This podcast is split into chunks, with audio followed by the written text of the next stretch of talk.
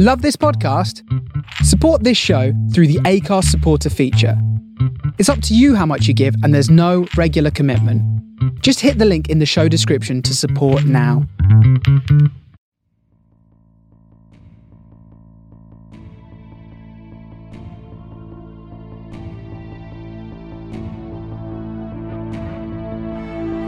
You're listening to SFP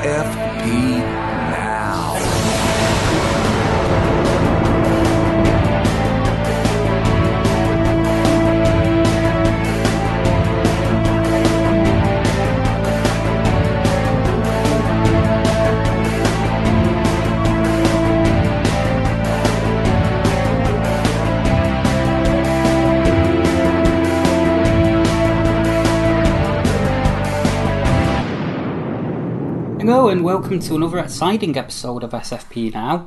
Um, we don't have um, a discussion happening this week because we have two interviews for you this week. The first is with Mike Shinging, who's uh, one of the people behind the organisation of Shore Leave, which is um, perhaps one of the oldest conventions, one of the oldest sci-fi conventions uh, currently running um, on the East Coast in America. Um, it's held every year in Baltimore, Maryland, and um, Mike's going to be talking us through um, how how the convention started, and um, he also talks about some of the fun experiences that he's had while while while uh, while, while being involved um, with the organisation, as well as about some of the guests that they have coming up this year, which include, amongst uh, many others, uh, John Barrowman, best known for Doctor Who, Torchwood, and Arrow, and of course uh, Jaime Murray and Tony Curran from the uh, hit sci-fi show Defiance. So um, it's it's worth worth going along. It's worth the price of admission just to just for those guests, um, I'd say.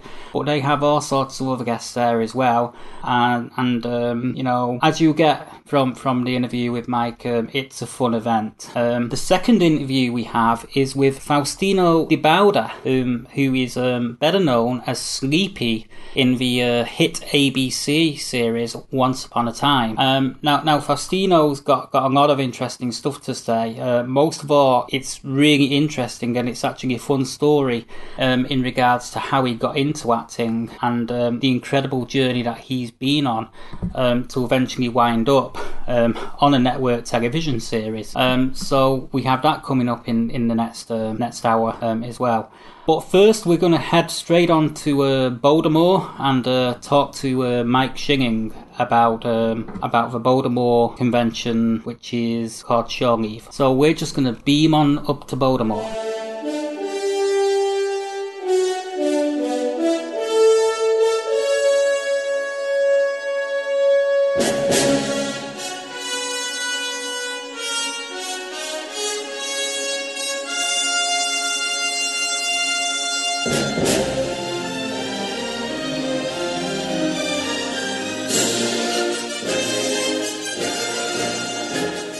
I'd like to welcome um, Mike Shinging to the show. Um, he's uh, one of the event organisers for Shore Leave, um, the convention which is held, is it in Maryland? Yes, Baltimore, Maryland.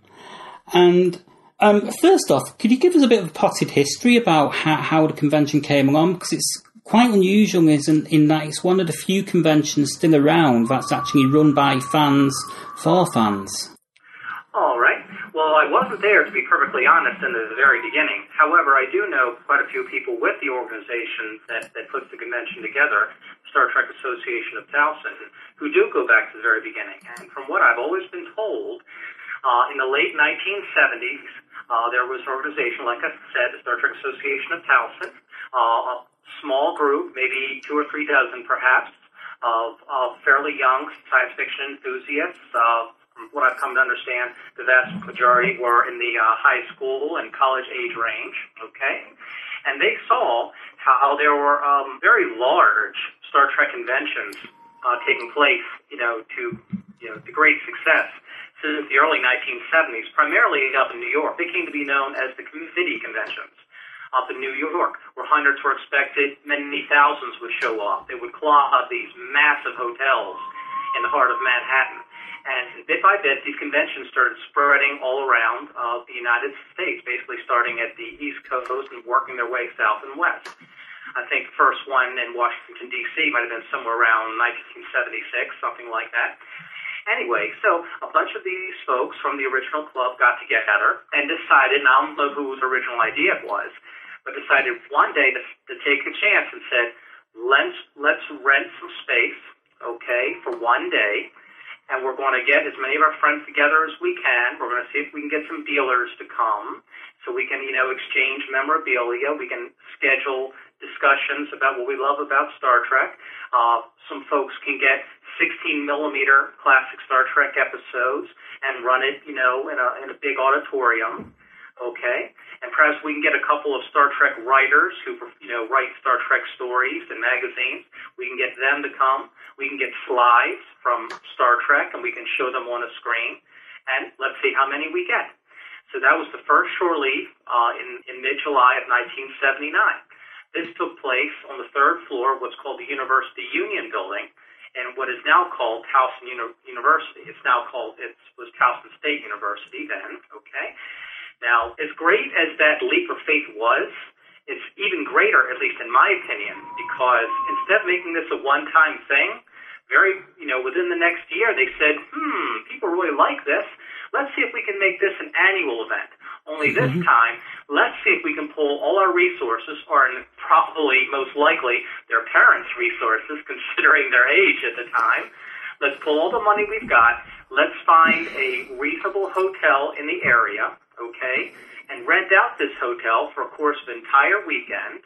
And let's see uh, what guests we can bring in, and we'll have three full days of programming. That became Shore Leave 2.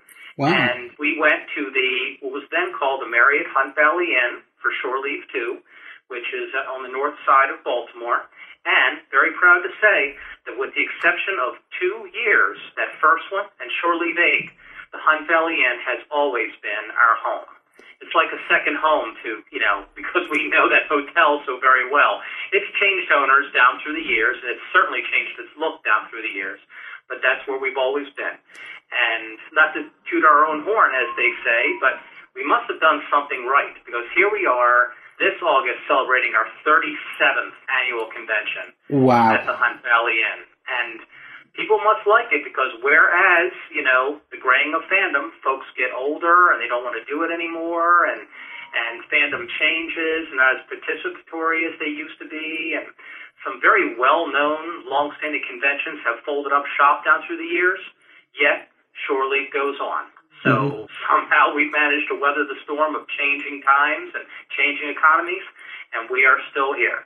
I know that was a rather long-winded answer, but there you go. Well, you know, it's a, it's quite a long story, thirty-seven years. You know, you know, so I think you did well to actually, uh, you know, keep your answer within within that time frame, considering how long the event's been going.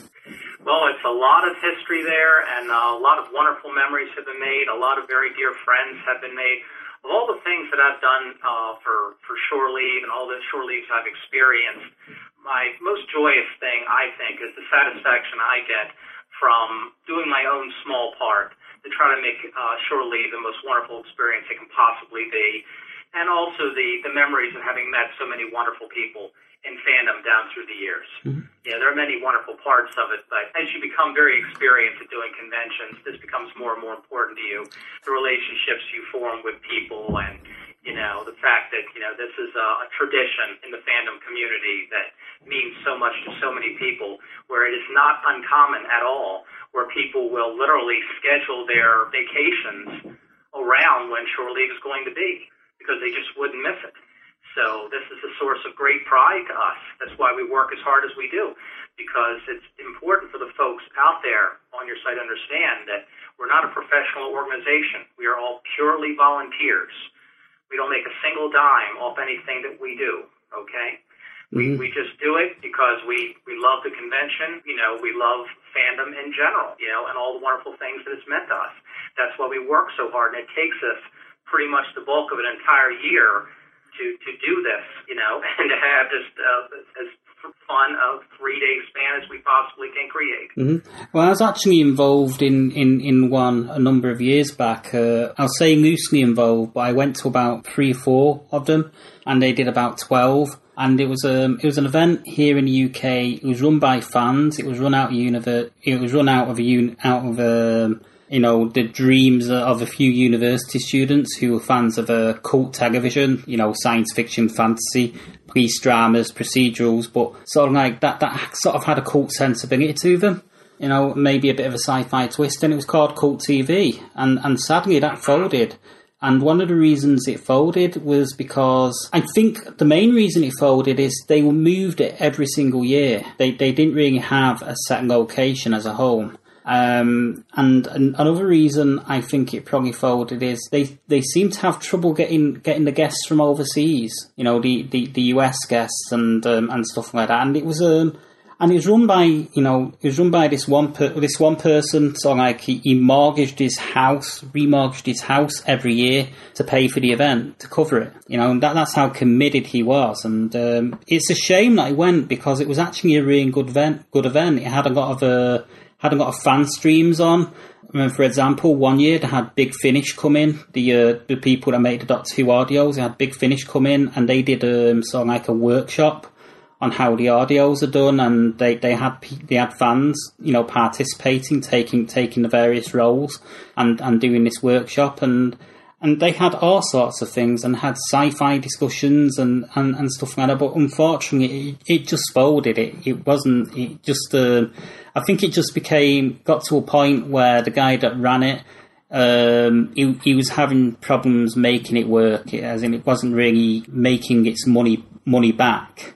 Um, well, such events like that are, are can be very unwieldy. There, there's a million little categories of expenditures and everything. And of course, the economy, what people can afford to come in if there are enough folks with the interest to come to keep it viable. Um, expenses involved. If you are at a place where you have to spend a tremendous amount of money and travel expenses for your guests and everything, it can it can really weigh you down. You always have to walk that fine line, and it isn't an easy thing. Not everybody can can do it. You know, there are always guests that you would prefer to have, but you know either they you just can't afford them, or it's a matter of the the travel. You know, is too prohibitive. So you're right. It is. I'm only privy to certain sections of how a convention operates. I'm mainly just a publicity guy, to be honest. I used to be on the video team, but but basically, I am very aware of you know, all these different departments all have to pull together to pull something like this off. And believe me, we're very aware of how fortunate we've been at Shore Leave to be able to, to have lasted as long as we have. Mm-hmm. Well, you know, um, and, you know, like I said, I, I, had a bit of a foot in in in in, um, in doing that because I used to try try and help them out with publicity.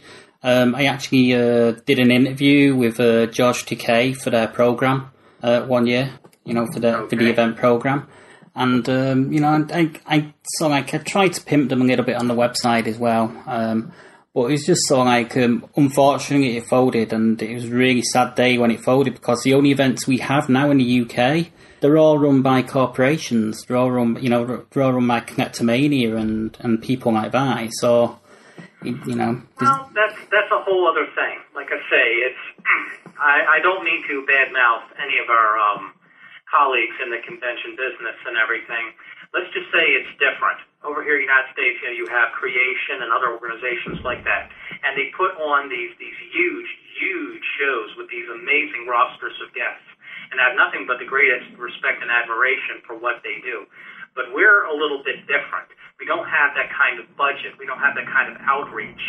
So we have to make do as best we can with what we have. Okay, we don't have those kind of resources.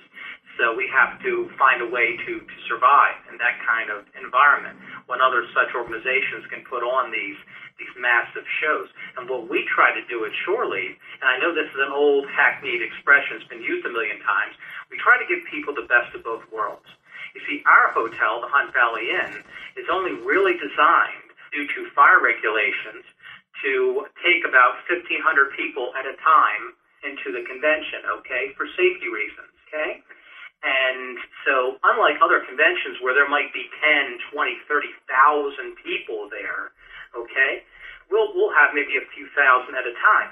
So, yes, you have enough of a crowd where you can have a, a buzz, you can feel an energy of all the people and the, the excitement and everything. But on the other hand, you don't have a crowd that's so massive where you lose the human element of it.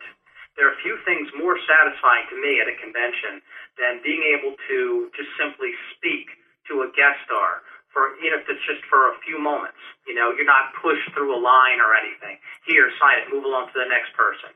You can actually make eye contact with that person, shake their hand or something, especially if the line is slow at the time. It's all in the timing, right? You can you can do that, or you're talk you meet up with a uh, a friend that you haven't seen in a long time. You find a quiet spot and you talk with them. You sit down in a lounge and all that. So yes, you've got a crowd, but you also don't have so much of a crowd that it becomes like a cattle call. And we also, with what we have, we try to emphasize the amount of choices that Shore Leave has. Especially on Convention Saturday, we might have, I would estimate, 12, 13, or even 14 tracks of programming going simultaneously.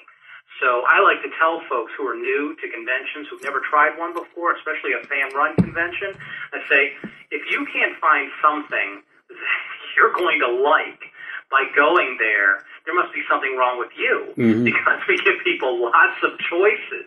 You know, some folks just like to pursue the guest stars. They spend their whole weekend in autograph lines and sitting in on their talks. Other people like gaming. They'll spend literally, they won't go to sleep. They'll stay in the gaming room, especially the younger folks. They stay in the gaming all weekend long. And we're running videos and we're having panel discussions. And the art show is going on. And, and there might be, you know, there's the big uh, costume contest we call Masquerade. And there, there are parties and, and, and workshops and everything. And, and just one, you know, there's children's programming and teen programming and, and uh, a science track for all the, you know, people who are much more interested in the science fact than science fiction. All these things are happening simultaneously. So I know everybody says this, but we try to offer a little something to, to everybody to make it worth their time and their money. hmm It sounds like sounds like a, a lot of fun to me, you know, because uh, like like I said, when I first started going to this convention years and years ago, I'd uh, the first year I probably just went after all the guests. The second year, I started getting involved with some of the other tracks and stuff like that, some of the other things that were going on.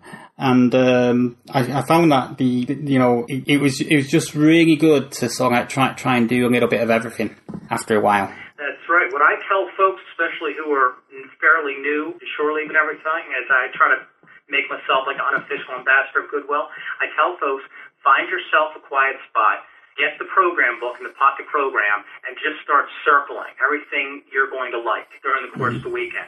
And you're going to find yourself wishing that you could split yourself into three or four people. Because you're going to say, oh, that and that are at the same time. What am I going to do?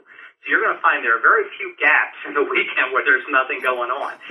so you just circle, and that way you plan out your entire weekend. You know, so that's that's part of the fun. You know, everybody likes a little something different, and the fact that you know we you know, we can be varied in that way is something that uh, we're very proud of. It took a lot of time and a, a lot of hard work by many different people to offer that level of programming and everything.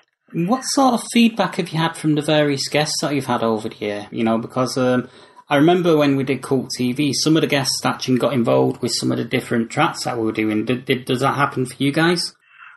In, in certain rare cases, you see the folks who are over in the uh, guest relations department, uh, the ones who actually book the uh, guests and are, you know, direct contact with their representatives and managers and such. They're the ones who uh, are the first line as far as getting comments directly from our guest stars and everything. Although I have seen and heard uh, myself personally, some years ago, uh, we had a classic uh, Star Trek guest. Um, his name was Malachi Throne. He was in the Menagerie, and um, uh, he was uh, he sadly passed away just recently. But this was maybe I don't know six, seven, eight years ago, and we were having a after party after the convention had wrapped up, and uh, totally unexpected, uh, Mr. Throne walked into our um, our con suite, as it's called, and basically uh, spoke to us for a moment and told us, you know, what a wonderful time he had had and how well organized it was. And it was uh, a tremendous thrill for all of us to, to hear such kind words. And just last year, uh, Robert Picardo, who has been kind enough to be our guest at least twice at Shore Leave, one of the most erudite and, and you know, quick-witted guests I've ever seen in all my years of going to conventions. And he, um, there are always um, charities going on at, at Shore and basically one of the charities that was collecting money, and Robert Picardo is also heavily involved in a, uh, in a charity as well. And we decided to uh, turn over uh, a lot of the raised money over uh, to Robert Picardo's charity. And I can remember seeing him on stage just kind of struggling for words. I think he said something like, you know, it's not often that I'm at a loss for words, which is a very Robert Picardo thing to say, because um, he's always quick with a quip. So that also made me feel good. So although I, you know, I don't hear everything from everybody, um, you know, the vast majority has been tremendously positive. I've heard many stories down through the years where if it's a show uh, that's currently running and that actor will, will go back to his or her colleagues on the set if the convention's over and literally tell them, you know, if you have a choice, this is the convention to go to where you meet the nicest people. You know, I've heard many stories like this down through mm-hmm. the years. So, you know, it's it's important. Word of mouth and, and reputation in the fandom community and, and everything. It's something we've spent a long time building up. It's something that's very important to us. Yeah. Do you do you have any uh, funny stories from from the event? Maybe some like fun, fun you know fun things that actually happened. Hmm. Well, let's see. Um, well, I've, I've been going to Shore Leave for almost 30 years now. It's it's so hard to pick out any one thing in particular, but I, I for some reason, uh, thinking about Robert Picardo, the, the first time uh, he came uh, to uh, Shore Leave, as I can recall, might have been when Voyager was still running, and um, he was helping to judge a um, our masquerade, not yeah, the the uh, masquerade, that's the name we use for a huge costume contest on Saturday night, and um, and everything. And he was up there, and I think some women went up and they wanted to uh, give him a big kiss and everything. And he was acting like like Robert Picardo with his sense of humor, and he took off his coat and he was like limbering up and everything, you know, like uh, girls are going to give me a workout, you know. And he's stretching his neck left and right. I got to get ready for this, you know and we're just rolling and everything out there in the audience and things like that. Um, among my more uh, special memories, I don't know if you'd call it funny or not, but um, and like I say, there have been so many years and so many guests and everything. But last year in particular, it was a tremendous joy, and we couldn't understand how special it was at the time. Was last year we had a special Skype appearance by Leonard Nimoy. Wow, yeah, I remember that um, because it was all over the um, it was all over the internet. It pretty much went viral. And he was on the um, it was like early in the afternoon. It was on Sunday. We usually have guests all weekend. This is a special arrangement. We don't usually do Skype appearances, but considering his age and his COPD and everything, the man couldn't travel anymore. Of course, we couldn't know at the time just how bad it was. Sadly, we just lost him recently. Mm. Um, but but at that time, you know, I, I was just so grateful to, to be in that room. And even though it was uh, just a Skype appearance, there were some slight technical problems at the beginning. I don't think he could really see us, but he could hear us, and we could see him. And he was he was so kind and so open. I'd never seen him so relaxed. Even sang for us. He sang Maiden Wine from that episode, uh, Plato's Stepchildren, I think it was, uh, with his one of his grandchildren. Um, it was just an absolute joy, and um, and the fact that he had just passed away recently make, make makes the fact that I was there to see it all the more special. And the year before that, we had a one-day appearance by William Shatner which I still to this day don't know how we managed to do that on our budget.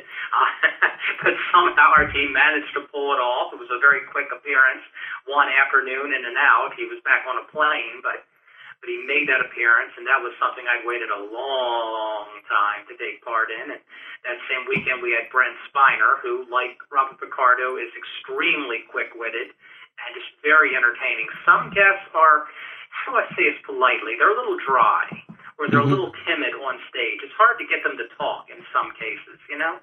But generally, some of them, the ones who really know how to relate to an audience or tell a funny story or just be open and honest uh, with the people out in the audience, it's, it's a very special thing because television actors generally are looked upon in different ways than than movie actors are. Somehow they just seem more approachable. And folks that, like that that you see in your living room or whatever room you happen to be watching these shows in, you know, you can feel more of a personal connection to them. And harkening back to what I said just a little bit ago about you know, that, that human connection and everything. And the fact that it's a fairly modest size hotel with a limited number of attendees able to get into the hotel and everything, you know, makes it more of a, almost like a cocooning thing in a way. Mm-hmm. Um, so those are some things just in recent years that have really stood out to me. Yeah, there's. I, I've actually. Um, I, I agree with what you say there. You do get some actors that are not particularly good at relating to to the audience when they're on stage. Um, and and I've seen that a couple of times firsthand. But when you do get them that are good, that are good at, re- at relating, oh boy, isn't it good? I mean, Right. Um, Some folks just make an audience just go totally nuts, and it's an absolute ball, and you hope it'll never end, and you want it to go on and on. And other folks, boy, ten minutes is enough. I had enough of this guy. He thinks he's, he or she's better than anybody else, or they can't think of anything to say, or somebody get them to say something, you know. So you hear about things like that. We always try to, um, and again, major um, points to our guest relations department. We always try very hard. We shortly, because of our budget, may not be able to get the biggest guests all the time, but we always try to get people who are well known, you know, for their openness in the fandom community. For example, we don't believe in signing anybody who won't sign autographs. For example, yeah, you know, we want people who are out there with the fans. We want people who are are willing to, you know, do an interview on the radio or or someone who is willing to help judge a costume contest. You know, so yeah, do do we get the biggest names? Not necessarily, but we we do try to get the nicest ones. Mm-hmm. That's you know that's just something that we try to do year to year. There's also that thing that the biggest names are not always necessarily the best names to get. I mean, you can get some jobbing actors, you know, may, maybe someone that maybe has, had guest appearances in numerous shows over the years. You can get those guys on stage, and those guys can put on a really good show. Um, and that's certainly something that I found in my experiences. Definitely, definitely. We always try to, like say, make ourselves different, and every every guest is different, and you never know what you're going to get the first time you see someone. But other ones who come back, like we try not to have the same guest like every other year or whatever, but certain ones have definitely come back to us down through the years, and they become like old friends in a way. It, it adds to the continuity of the convention. There, there are people that you see, either guest stars or you know writers, scientists, artists, or just friend, fellow fans from across the country, or sometimes even other countries, um, that you don't see at other times. And this is your opportunity to connect with them again. You see, and this is all all part of the the experience and what builds up that um, you know that positive well of emotion you have for gatherings like this over a period of years. So even though lives change and careers change and things like that, and people move, and there's always changes in lives, but you know these events go on, and it's like a form of continuity in your life that you look forward to all the time. It's not just nostalgia, though that is a big part of it. It's also getting caught up with people and you know just you know taking advantage of the uh, the fun aspect of it year to year. So that's why I tell a lot of folks who have been on the fence about going to conventions down through the years, I say, you know, if you like science fiction or fantasy at all, just give it a try. Come one day. I almost can guarantee it. You're going to find something that you're going to like. You know. So there you go. Um, I, I actually wrote my mum into one, going going to one with me one year before she died, and she loved it.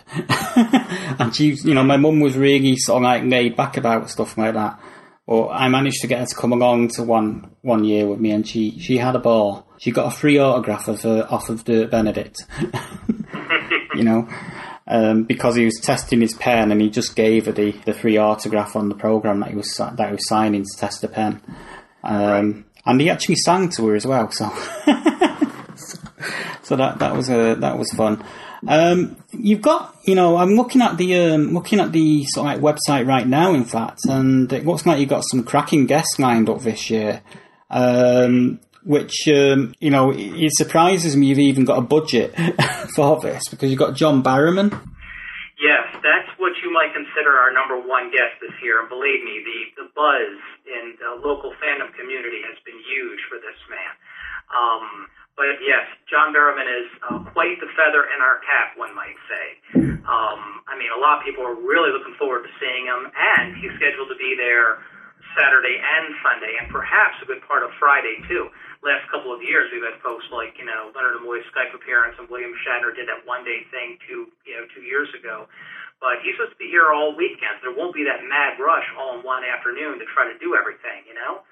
But yeah, people are, are definitely excited about our, our shall we say, rather eclectic, wide-ranging uh, list of guests that we have this year. But definitely the one with the, the most buzz is is John Barrowman. I bet. Um, of course, he's known for Arrow, Torchwood, but especially for being in Doctor Who. That's what you know, they, you know folks are mainly talking about. Mm-hmm. Um, shall I go into very, very briefly the other guests we have signed so far? Or Yeah, you can if you want. I was, I was just gonna, I was just gonna sort of like uh, add in here. I was going to say it's just I'm just kicking myself because I don't live in Maryland or, or nearby because I'd definitely be down for the convention if I if I live close by. okay, uh, among the other guests that we have um, far this year, okay, recently added were three uh, cast members of the very popular sci-fi uh, series Defiance. Okay, from the Sci-Fi Channel these days, spelled S-Y-F-Y. I still don't know why they made that change. Anyway, uh, the Well, actors from that show include uh, Jaime Murray, Tony Curran, and Jesse Rath. Uh, Cool. each of these actors has ha- made several appearances in many genre shows in recent years. Like uh, Ms. Murray has been in Warehouse 13 and Dexter. Spartacus. Has been in Doctor Who. He's been in Sons of Anarchy. Uh, Jesse Rath has been in Being Human. That's a very popular show over here too. Um, 18 to Life, um, Aaron Stone. But mainly, the one thing they all have in common is Defiance. So that a lot of all the Defiance fans are going to come out. Uh, we recently added David Nykl, who's appeared in Stargate Atlantis. He's also been in Arrow. Uh, Daniel Davis, who I saw him many, many years ago, and he was known as uh, Danny Davis, I believe. And uh, he's mainly known for, for two primarily roles, two primary roles over here in the United States.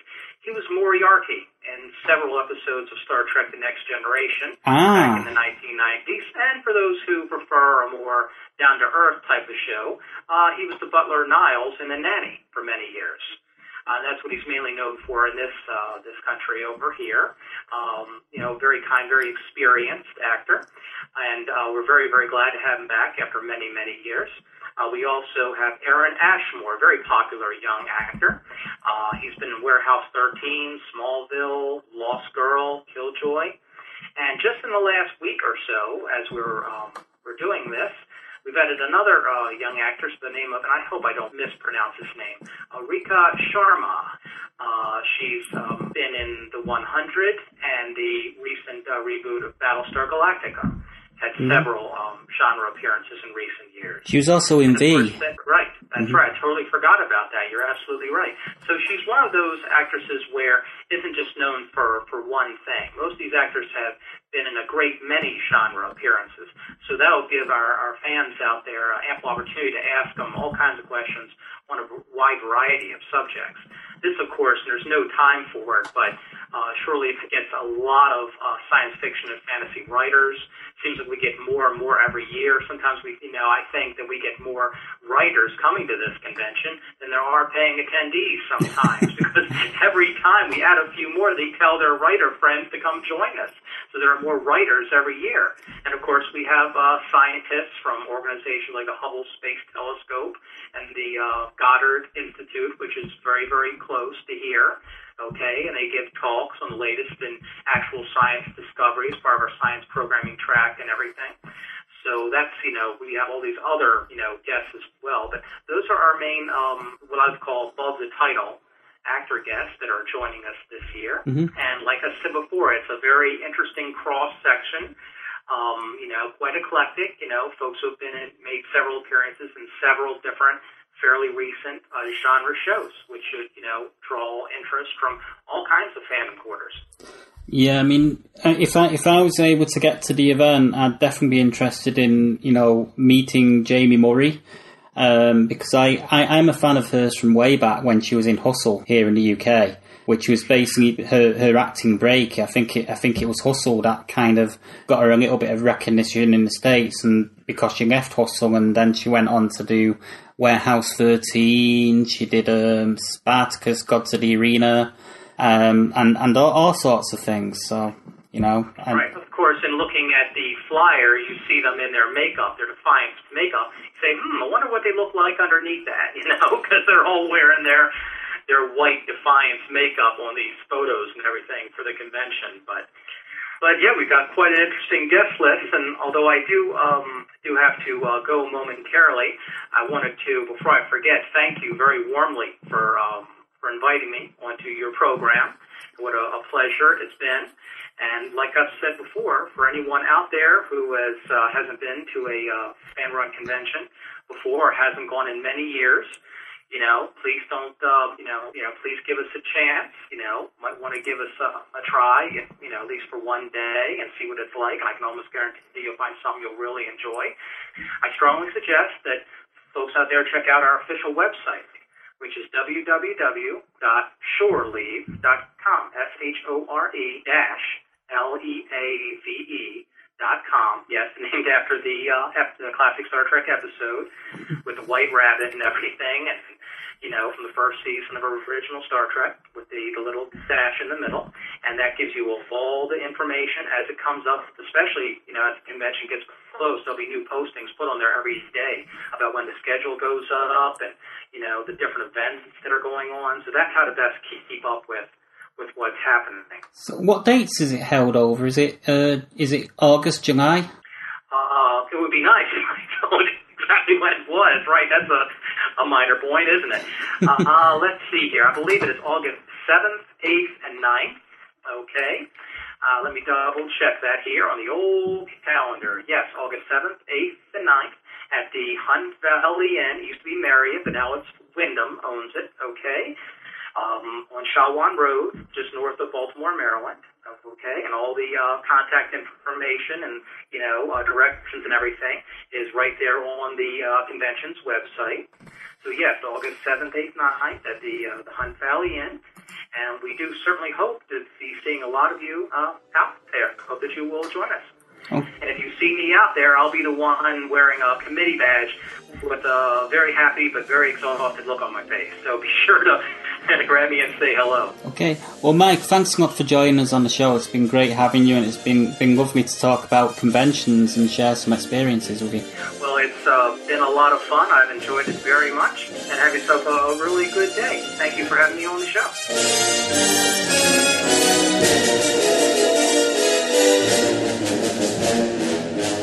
Hope you enjoyed that interview. Um, now we have um, the interview with uh, Sleepy from Once Upon a Time, um, better known as Faustino Di Bauda. So um, hope you enjoy it.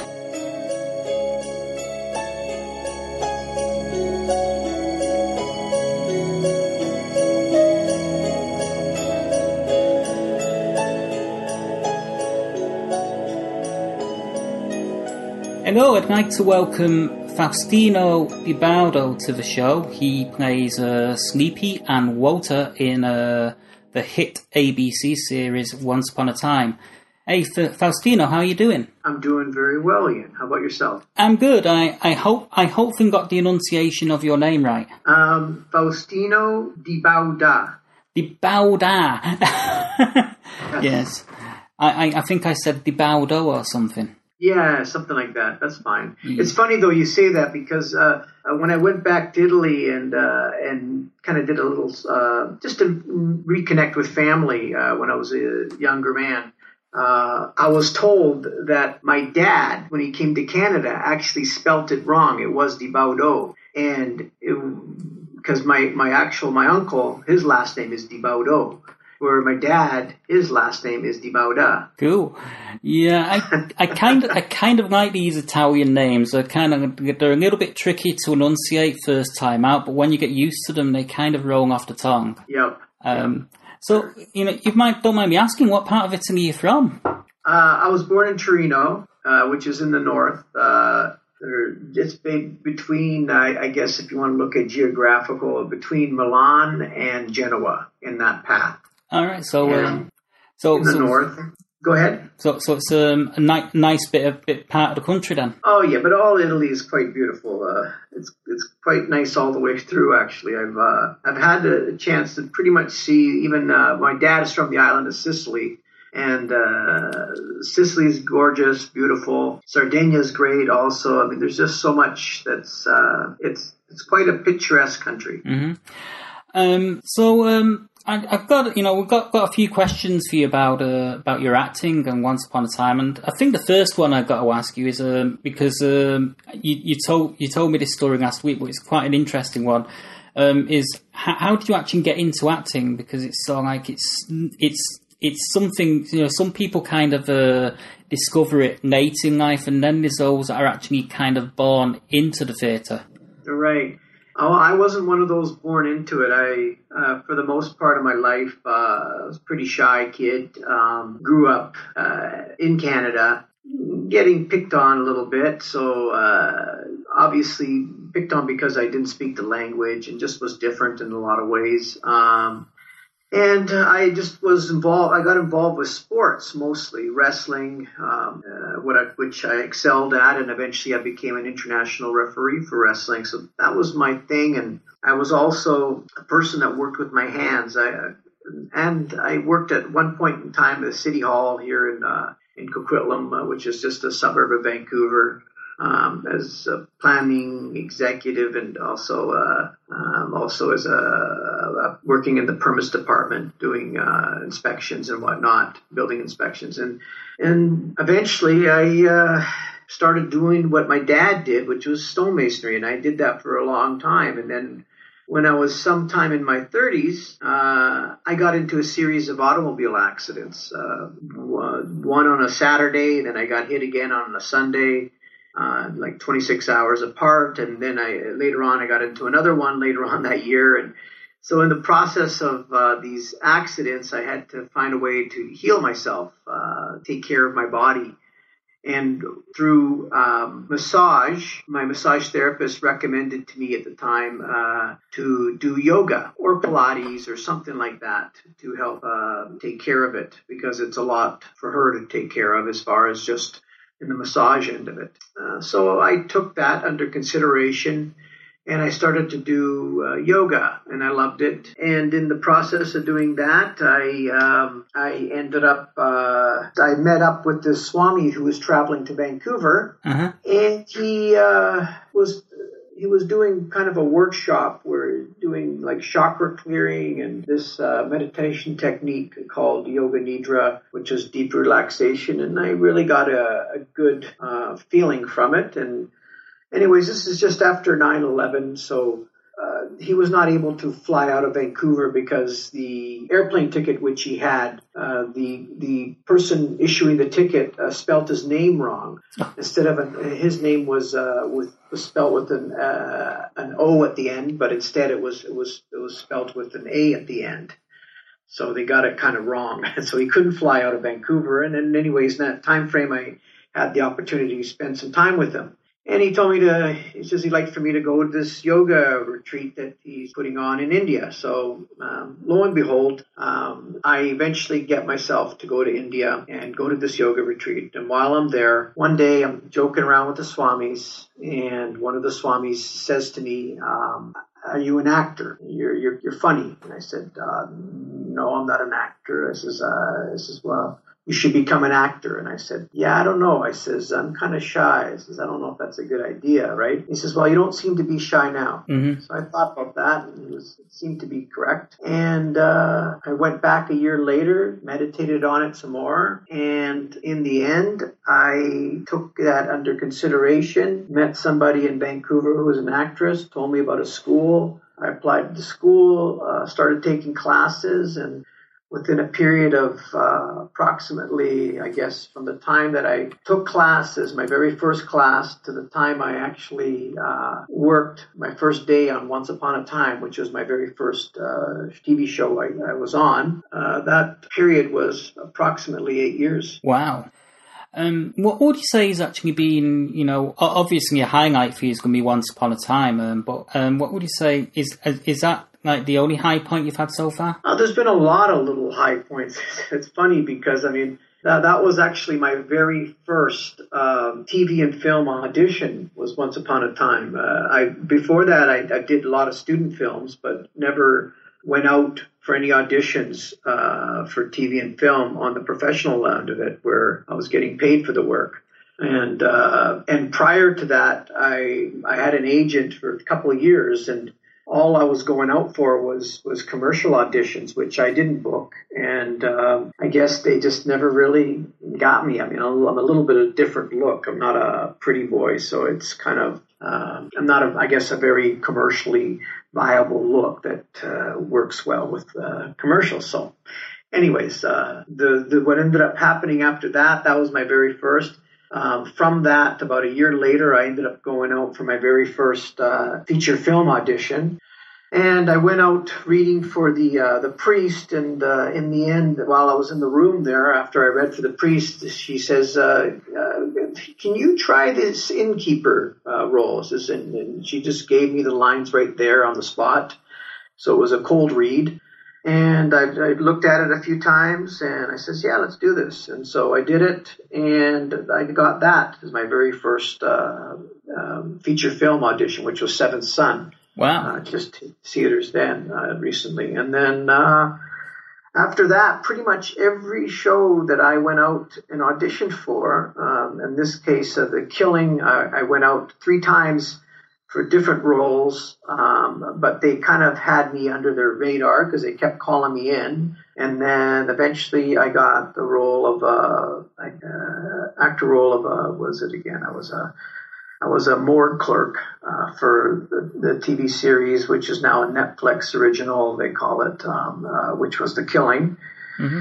and uh, also what else? Oh, then then there was um, uh, Supernatural, and that was my probably my second audition with Supernatural, uh, and I and I ended up getting uh, the, the role of a Jumper. I ended up it's quite a funny scene actually. I end up jumping off a building, and uh, it's kind of like a Bugs Bunny uh, uh, scene where you know the uh, Roadrunner gets kind of caught out in the midair and then realizes that the, the ground has kind of left him underneath them, and uh, that one, and then uh, I, and then after that I was on uh, Fringe, mm-hmm. and and that was that, and then now I've, I've just so it's it's just a lot of little highlights, but I'd have to say that really um, Once Upon a Time is the biggest one for sure. Mm-hmm. Yeah, I mean it's it's um it's it's a it's a it's a fab, fabulous show. I mean I've actually um I've actually recently because I was speaking to you last week I've actually recently started watching again on Netflix because it's only just come come back here in in in the last couple of months um on on Netflix and um, I've been watching it again and I'm I think I'm probably up to episode six because I've started watching the first season again actually getting into it um, again. Um, for, for those that haven't seen the show yet, um, you, you played a character as Sleepy. Um, yes, and, and Sleeper, Walter. Sleepy and Walter, actually. And, Two and, characters. And ha, what, what I want to know is um, how, how does your version of Sleepy differ from the from from from the um, interpretation that we're, we're, all used to seeing in in Disney? Uh, well, I mean, the difference with Disney and and uh, and with uh, Once Upon a Time the biggest difference is that one is a cartoon and the other one is is real people uh, apparently. So the the biggest difference I've, I've noticed is that it's not as not as comical. Uh, it, Disney was was written in a time when uh, you know you're dealing with with the kids as being the audience, the main focus. Um, in this case here, um, it's we're, we're reaching out to a broader audience. Uh, I just finished coming from a convention, and when I say broader audience, we have a fan base that goes all the way down from the uh, you know um, eight, nine, ten year olds. Um, and all the way up to as, as high as like uh, people in their 50s and 60s. And I've, I've even heard uh, some people say that their grandmothers and grandfathers watched the show. So um, mm-hmm it hits a broad audience. Um, so in, in, doing so, and knowing too that uh, I remember going when I went to the audition. In fact, uh, it's funny you should say that because uh, I went in there kind of taking that approach, thinking it was more in line of Disney. And when I uh, went to the audition, the uh, the casting director pulled me aside before going in and said. Um, if you prepared this like Disney, um, We've had a lot of that um, all day long, and we would like if you could uh, uh, not do that. And just to let you a little FYI, the, the, the writers of this uh, pilot are were were uh, on the writing team, one of the writing teams for um, the hit TV series Lost, which was one of my favorite TV series that I was watching during the time. So I kind of understood what they wanted in that respect, and uh, so there's a, it's a subtleness, I guess, uh, where you're dealing with real life people. So it's just very a matter of fact versus comical, I guess. And if mm-hmm. comical comes out, then great. Mm-hmm. Um, in in the show, you kind of play. You you've said this already. You're kind of playing two roles. You're playing you're playing Walter um, in in the town of Storybrooke, who's um, he he works security with uh, with Leroy. Um, I That's think, correct. And and and, and in the um, in the fantasy world, um, you, you, you play Sleepy. Um, has it been a challenge to sort of like play those two different roles because it, the, the, you know they're, they're, both like they're both pretty much the same, but there's differences, I guess. Well, yeah, it, there's a difference, obviously, just a little subtle difference. Uh, the the whole premise of why we're in Storybrooke is the fact there's a curse. So in in that whole process of going into from uh, a, a fairy tale, you know. Uh, our, our the uh, from going to the, the, the, the forest that we're in and moving towards this little small town of Storybrooke, it's the whole process of going to real life as being the curse. So um, all I've done in, in as far as kind of looked at as far as why what could possibly be a curse with uh, with going to Storybrooke. And again I'm still sleepy and uh, but what would be the curse version of sleepy? Well a person that has uh, I think it's called narcolepsy where people just fall asleep mm-hmm. um, on a dime you know? Um, so uh, I guess that would be my the way Walter is more so. He just sort of be there and then he falls asleep just like that, and then he's back on, right? You know, and and it's just very quick. And and that's if you if you look at uh, I did some research on on narcolepsy, and that's how it in fact how it happens. They'll be talking a moment and then and then they're asleep. so that's that. And then as far as um, when I'm uh, in, in in storybook uh, version, um, then it's just sleepy, traditional sleepy um, as a dwarf. Mm-hmm. Um, once upon a time, it's been it's been a great show. It's been running for what four years now. What what would you say have been your um, favorite, your, your, the favorite storylines that you've been involved with on on the show so far?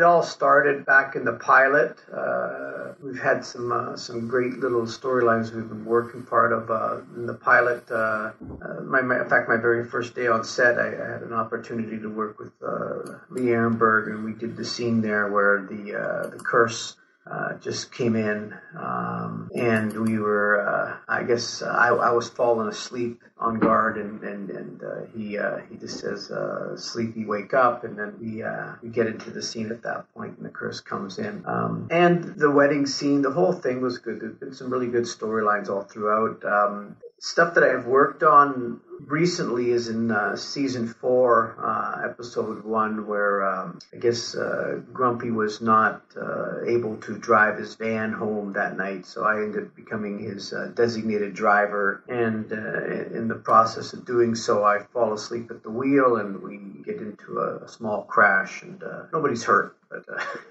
yeah, it was it was a lot of fun. It was a lot of fun uh, playing that out and, and, doing that. So that was quite fun. And yeah, um, a lot of stuff. I guess it's always my my character is sleepy, so it's always stuff that happens when I fall asleep and and the trouble I get into when I when I when I when I wake up. I guess right mm-hmm.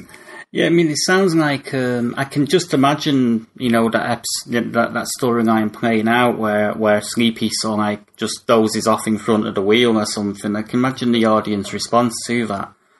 Yeah, it was, it was actually we uh, we viewed it uh, at the uh, I guess the, the season opening party we have. Uh, we always have one a, a, meet every year before when we when we air our first episode, and uh, it was at the studio, and uh, uh, it was it was played out, and I, I, you know just just sort of hearing the response, and everybody had a little chuckle with it, and and so it, it was it felt good to have that that little bit of an opportunity to make people laugh, I guess. Mm-hmm.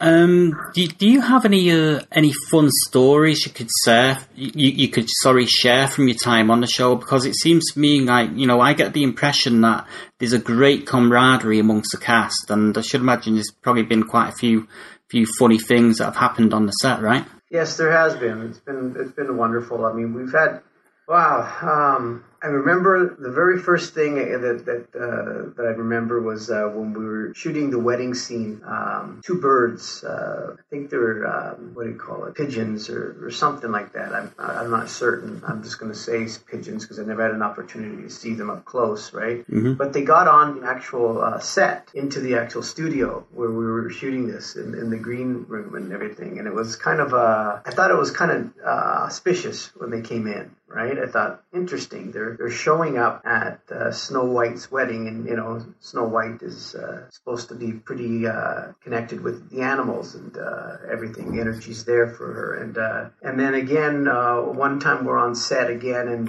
we're not this one. We're actually on location by a by a, a creek, a river and we're, we're doing a scene. I think this is back in season three now, last year and um, we were doing a scene with uh, Snow White, Prince Charming, and all the dwarfs, uh, uh, kind of like in a makeshift tent while we're on this river uh, in in the old um, uh, storybook uh, setting. Mm-hmm. And out out of nowhere comes this deer and starts walking toward us while the scene's going, while we're shooting it and everything. And, and as as we just you know we kept going, and I mean we, we saw it sort of we can see that it's there and we're just concentrated on our scene and everything but it gets to a point where it's now walking by us and literally um, um, Ginny had her back uh, towards from the deer looking at us but she could catch it on her peripheral and by the time uh, it was it just walked by her and it was maybe I don't know maybe like a meter away. It just kept doing its thing and it was very natural, not disturbed. Um, so it's it's quite neat to see all that happening. Um, and the again the the thing I, have I've said many times over, but I, I will say it again. It's uh, the, the, the when we shot our final scene on on the pilot episode where we um, it was the scene the casket scene where. Uh,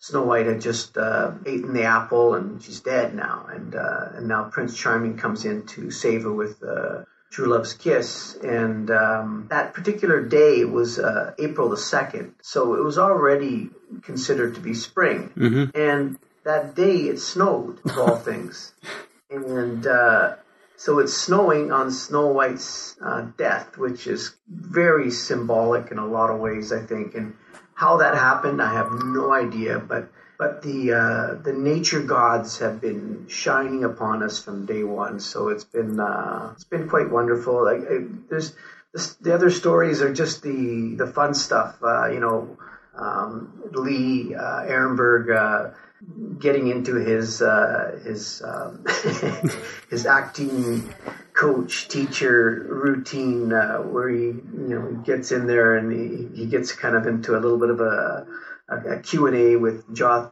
with Josh Dallas. And uh, it's he has us rolling all the time just laughing. So it's uh, it's a lot of fun. And yeah it's been one after another. Mm, sounds like a fun set to work on. It is. It is, mm-hmm. it really is. Yeah. Um, in, in you on in, in, in the interview, uh, you mentioned um, you know some of the other other roles that you that you've got to play briefly, and you you touched on Fringe. Um, what what was it like for you to work on Fringe? Because I, I, I believe you played played quite quite a few scenes with um with with with, with the um with with Walt is it Walter in in in in the um, in the show, um, played by? Yeah, Walter. That's right. Yeah, Walter uh, Bishop, I believe. Yeah, yeah. character. I'm trying to think of the yeah, actor's no. name. no, no. it, it uh, I, I love Fringe. I think it's a great uh, great show as well. It's, it really goes up and touches up on so many possibilities of what can happen and, and just uh, with the unknown, right? So it, it, and they do it quite well where they uh, they kind of support it with with semi scientific data, which is kind of cool. Um, so that's what I love about that particular show. And the character that Walter plays on there is amazing, so it's uh, great. I, I had the opportunity to work with him one scene. Um, he, it was the Black Blotter, I believe, episode. Um, this is in season five, the final season, and um, he's uh, now traveling into New York, and uh, he gets into my van, or not my van, my, my sorry, my cab. and uh, is all I can say is uh, John Noble, That's the one, yeah. wonderful, yeah, wonderful human being. Um, just uh, it was raining buckets that day, uh, traditional Vancouver weather, but even more so. It was just to the point where it was like, oi, oi, oi. It just everything was leaking. It didn't matter how much you tarped up or whatever. There was water falling everywhere. Um, so it was one of those days. Um, and what a pleasant individual. He he sat there. Uh, we did uh, the scene uh, with the camera going in his direction, and he had a, a, a few pages of dialogue to chew off there. So it was quite uh, quite an extensive scene. And um, again, he uh, you know he goes through that whole day, and it's wet and it's miserable out and everything. And then it's finally my turn to do my uh, my close-ups. And uh, John stuck around, and he didn't have to. I've seen before where um, certain actors will just sort of, you know, just have someone else read it for you because it's not really on their direction anymore. It's uh, the camera's pretty much on you, right? So there's really no need for them to be around uh, in those circumstances. But he did. He stuck it out. Stayed around. At the very end, you know, uh, he uh, came up and we, and thanked me, and, and I just was taken back. The man is just a wonderful human being. That's all I can say. Uh, so it was a great experience working with with John Noble on set. Yeah, I mean, I, I was actually uh, lucky enough a, a couple of years ago to uh, to to be able to uh, do a conference call um, with with him, um, in and it was in regards to um, the new show he was doing, Sleepy Hollow, and you know, I asked him a question. And he was really, he was really good. You know, he, he, got to a point where he, he actually answered the question, but he asked me a question in return. So there was a little bit of a dialogue going, and he just came came across as a real nice guy. You know, you know, sort of like a, is one of those special human beings that's on this planet, and uh, I think uh, anybody that has an opportunity to um, to have him uh, cross paths with you, it's just a beautiful thing. The, the, man's wonderful. He really is. Yeah. What would you What would you say? I mean, you've you've done quite a lot so far. You've done done a lot of character work, and obviously sleep is quite a big role um, on on a, on a series. Uh, but what would you say would be your dream role to play in either television or film? Is there is there a dream role you know that that you'd like to have a go at? Yeah, you know, um, as a kid growing up, and for a long time, uh, this show has always been show I've liked. Uh, has been um, uh, Columbo. I don't know if you do you know the show. Oh yeah, absolutely, Peter Falk. Peter Falk, exactly. Yeah, uh, amazing. Another amazing character, human being. Uh, never had an opportunity to meet him, but uh, I do know that uh, the September 16th, which is my birthday, also is his birthday. So it's, it's a bit of a coincidence, I guess, in some ways. Um, but yeah, I, I would love to, if there was ever to be a remake of Columbo, I would love to be uh, part of something like that.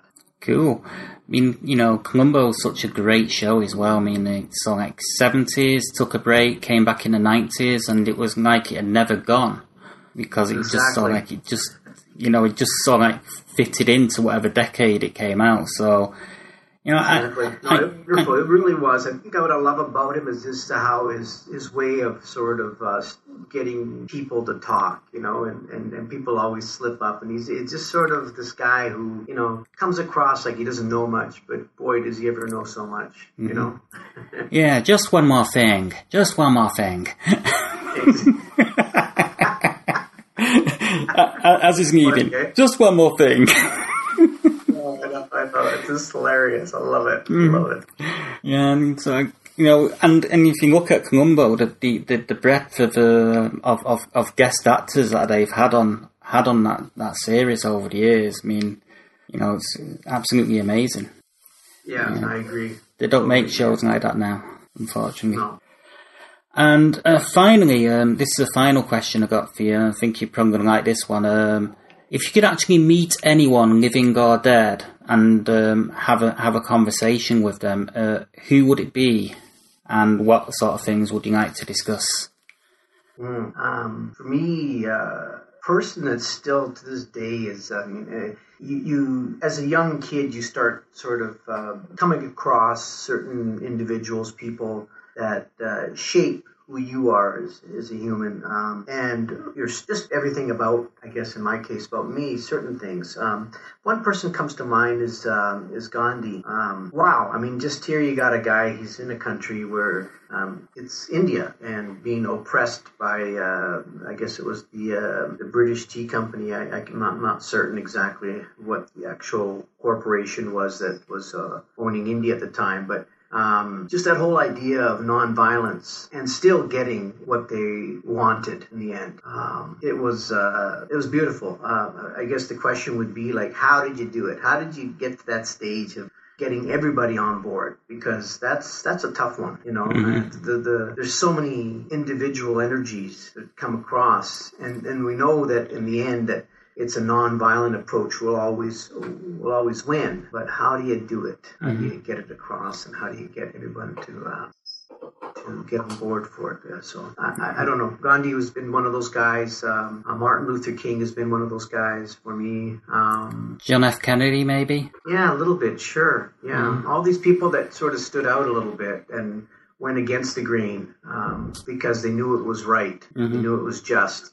Um, so Yeah, we could do with more people like that. Unfortunately, we don't. You know, the people that are actually in leadership roles are, are sort of like the complete opposite of that. Right. Well. I think what ends up happening now, so more so than ever, is that um, they're just showing that these these these uh, figureheads get killed off, and they did. They all got killed, and what ends up happening now with the new generation is that if it tells you the, the message is um, if you decide to speak up like that, you will get killed. You will get shot or whatever way of uh, of ending your life will be it will be done that way. So in this case, all three were actually shot. So um, that's the message that's being sent out to the general public of today. So people they know these stories and they go, "Wow, they're great stories," but do I want to go down that road uh, and possibly risk my life or my family's life? Mm, Yeah, and, and um, the thing is with with Gandhi getting that many people to actually follow him and um, and and uh, pursue the same practices that he did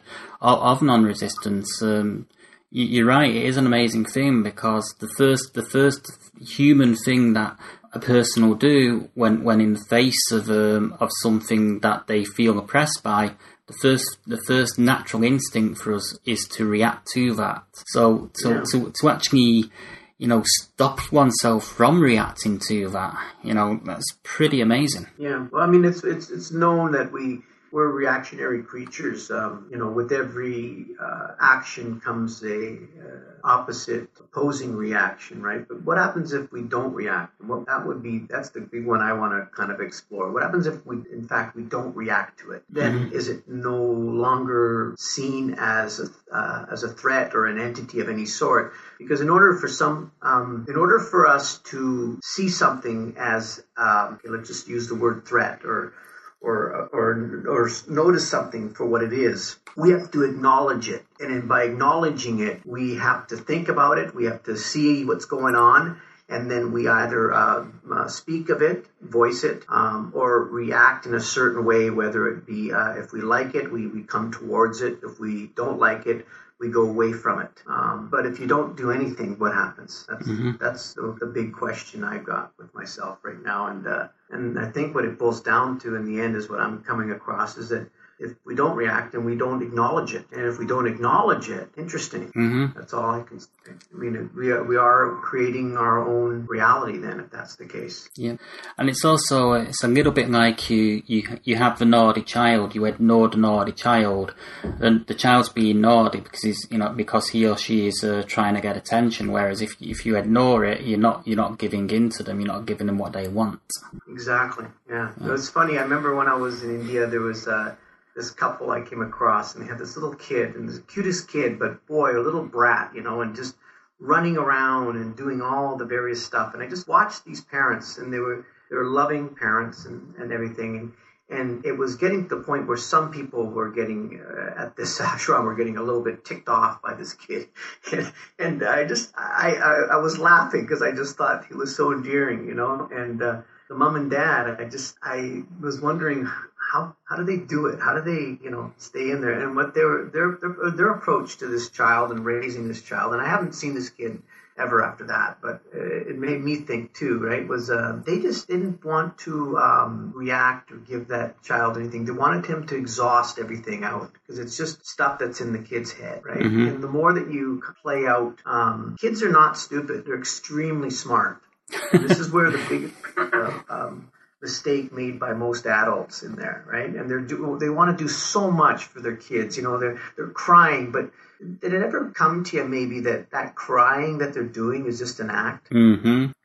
maybe you know and that's the thing and, and then that's a tough one because you don't want to you know you see them their faces turning blue or red and just looking kind of and then they kind of get to that point of giving in so um I'm not, I'm not, not here to tell anybody how to raise their kids. Far from it. Uh, I think everybody's got their own way, but I'm just. I think it's probably fair to say that it wouldn't be a bad idea to explore that. Uh, you know, like I said, every action has a, uh, a reaction of some sort, right? So if we give we give way to um, these actions and react to them all the time, what happens if we don't? What happens if we don't? That's all I'm saying. Okay, well, uh, Faustino, thanks thanks for being on the show. It's been great having you on. Um, and best of luck with Once Upon a Time and, and any other projects that you that you have um, ha- have in the works. Uh, do you, do you have any other projects in the works? I have um, a feature film that I'm in. Uh, coming out, I believe, on Christmas Day at this point. Uh, it's called Monster Trucks. I'm kind of excited about that. Um, we just shot that last year, um, and right now, I guess we're just getting ready for season five of uh, Once Upon a Time. So, yeah, I'm kind of excited about what's in front of me at this point. Okay, well, it's been great having you on the show, and, and, and thanks thanks for doing this. It's been really wonderful having a chance to get to know a little about you and um, and, and and your take on Once Upon a Time. Thanks, Ian. So, thank you so much. Uh, you've been a pleasure to talk to, and uh, I, I enjoyed this time we've had together.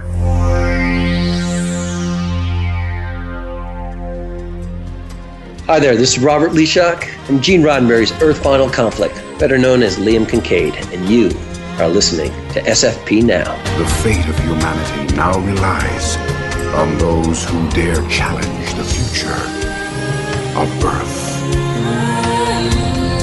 That about wraps things up for this week. Um, hope you enjoyed the show. Um, hope you enjoyed the interviews. We've got some fantastic stuff coming up um, over the next uh, few weeks. Um, next week, um, will be back uh, with Genretainment. Um, so we're, we're going to take a week out and um, allow Mats to do his stuff. Uh, but in our forthcoming episodes, we have uh, Tim Jones, the uh, composer behind the uh, music for the hit NBC series Chuck, which fans will remember from, from a few years back. And we also have an interview coming up with uh, Julie Ann Emery, who is um, an actress that you'll recognise from, from many things. She's had many guest roles, um, but she had a she had a bit of a standout role recently in the uh, television spin-off series Better Call Saul, which is a spin-off from Breaking Bad. So you have that to look forward to. Thanks as always for listening. Um, if you're new to the show and you like what you've heard, you can subscribe to us on iTunes. Just type in Sci-Fi Pulse Radio, and um, our little sign will come up with all our past shows. And you know, if you like what you hear, hit subscribe. That way, you never have to miss an episode. Thanks all for listening. We'll be back next week